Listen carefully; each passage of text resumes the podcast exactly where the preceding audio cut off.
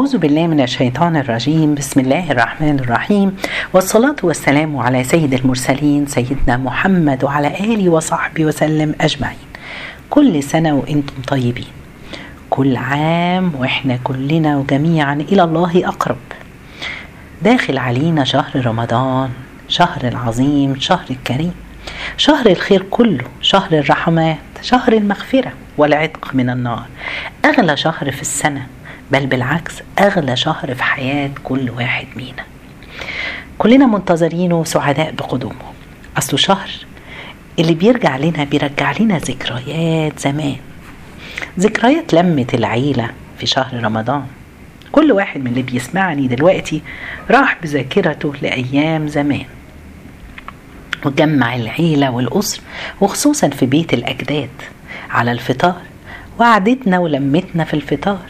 حوالين جدودنا وهي وحوالين الجدة بالذات وهي بتحكي لنا قصص من قصصها الحلوة اللي كنا بنستناها من اليوم للتاني. هي ما كانتش قصص قبل النوم هي كانت عبر وعظات. ربتنا بيها جدتنا وقومتنا لما كنا بنغلط كانت بتنتهز المواقف عشان تحكي لنا قصص. القصص ما كانتش بس عشان التسلية مش هدفها بس إن إحنا نوصل لنهاية القصة بالنسبة لها كان كل قصة فيها مجموعة من القيم الأخلاقية اللي كانت جدتنا عاوزين يكونوا سند لينا وبيعلمونا في مستقبل حياتنا. معنى القصة يا جماعة في اللغة هي الحكاية عن خبر ما في زمن ما لا يخلو من عبرة وأسلوب القصص من الأساليب اللي جاء بها القرآن الكريم عشان دعوة الناس للهداية والإرشاد.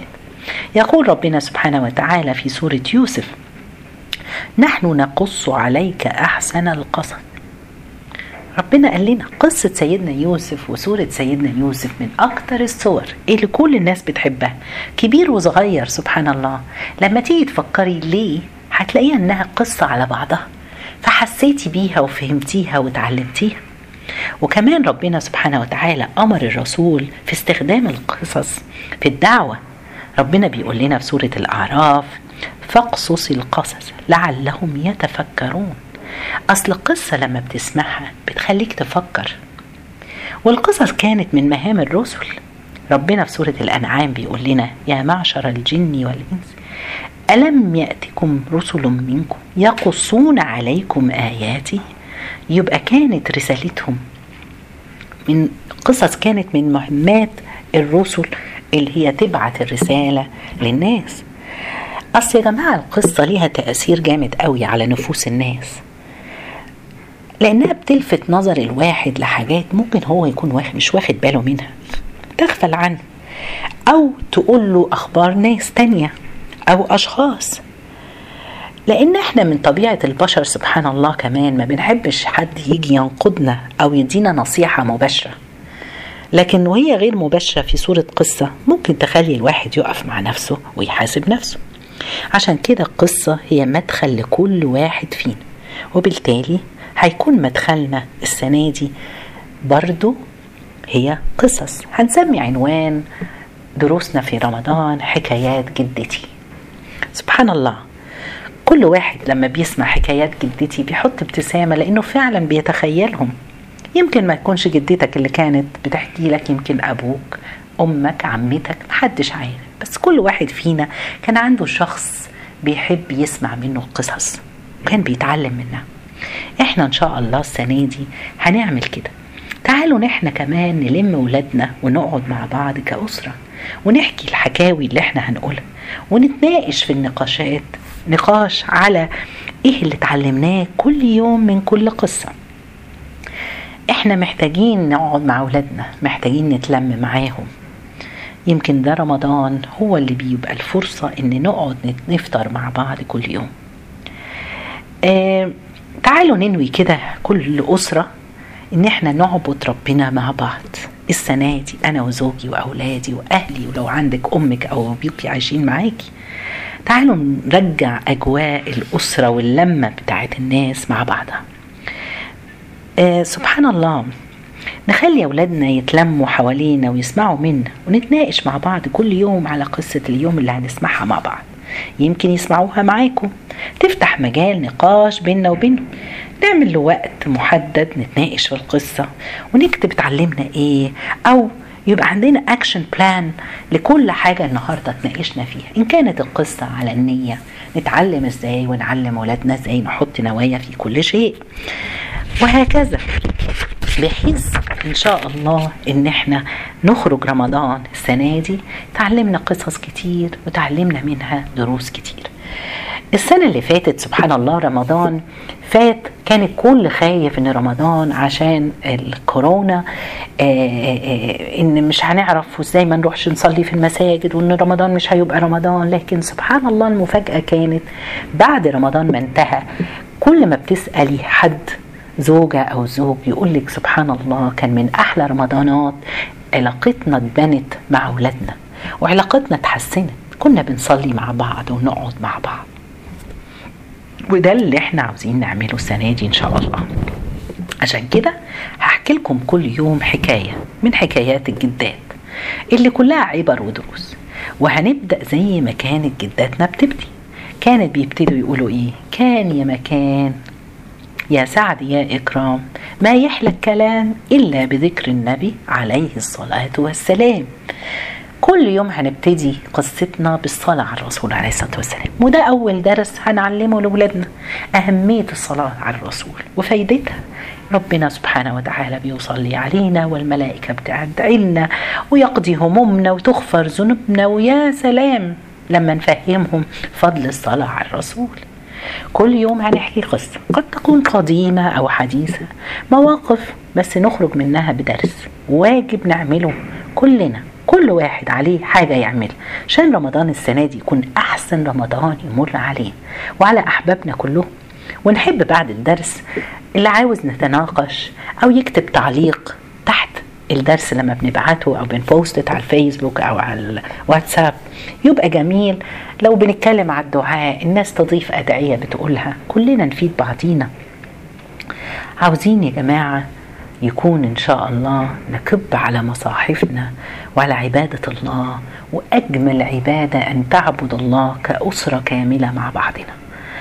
عاوزين نمسك المصاحف وما نتركهاش زي السلف الصالح ما كان بيعمل. حتى العلماء كانوا يقفلوا العلم بتاعهم في رمضان وبس ينكبوا على المصاحف. هو كتاب الله. في رسالة قرأتها أخجلتني من نفسي. حبيت أشاركها معاكم. عبارات الرسالة بتقول هناك عبارات يجب أن نتأملها ونقف عندها طويلا. الأبكم يتمنى أن يرتل كتاب الله؟ والأصم يتمنى أن يسمعه. والأعمى يتمنى أن يراه. ونحن أهلكتنا هواتفنا الجوالة سبحان الله كنت بتعجب دايما كل سنة لما بحضر دروس رمضان وأقرأ على رمضان. والسلف الصالح إزاي كانوا بينكبوا فعلا على المصاحف؟ كان الواحد بيستغرب قوي لما يدولك مثلا إن سيدنا الإمام الشافعي كان يختم القرآن في رمضان ستين مرة مرة في النهار ومرة بالليل.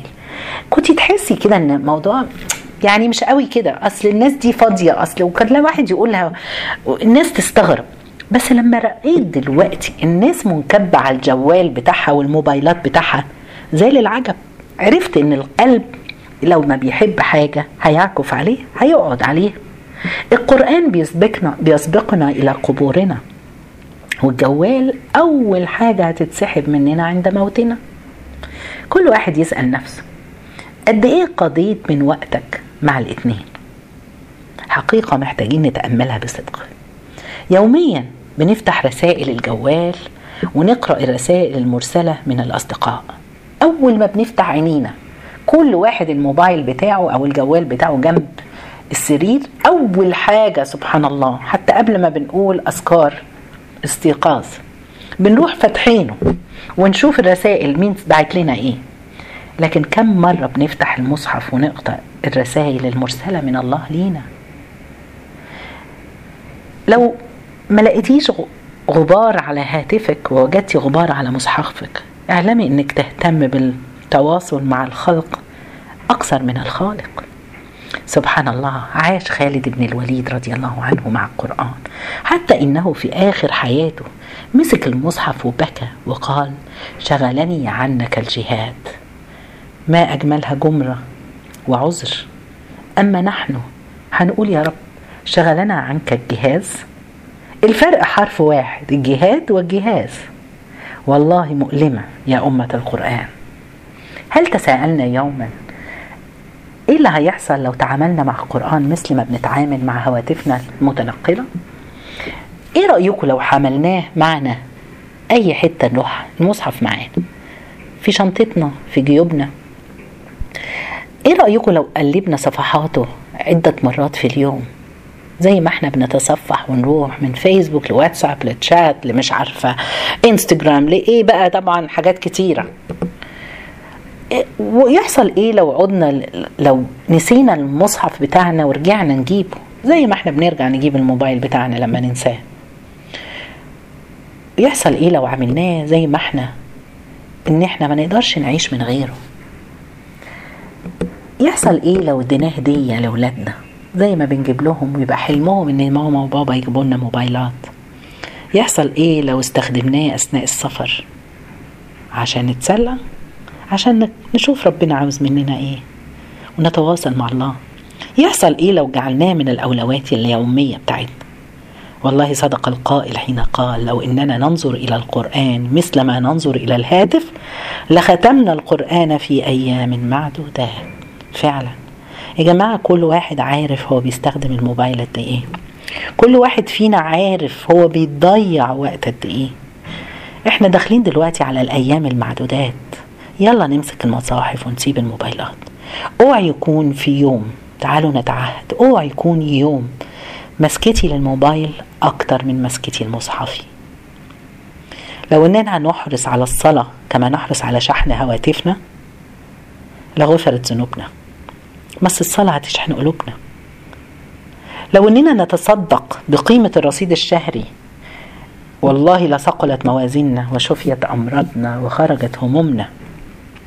لو إننا بنبحث ونهتم بأرحامنا وجيراننا وأهلينا زي ما بنهتم بال بالفولورز والناس ال celebrities واللي بنقعد نـ follow دم على الموبايلات والله لغشينا الله برحمته لو ان الواي فاي في مساجدنا لامتلأت المصلين المساجد بالمصلين اللي امت اللي يعني إمتى لغاية إمتى وإحنا هنفضل كده؟ الجوال من أخف ما يكون شيء بتشيل وزنا في الدنيا ولكن قد يكون من أثقل ما يكون وزنا وإثما وحملا بالآخرة.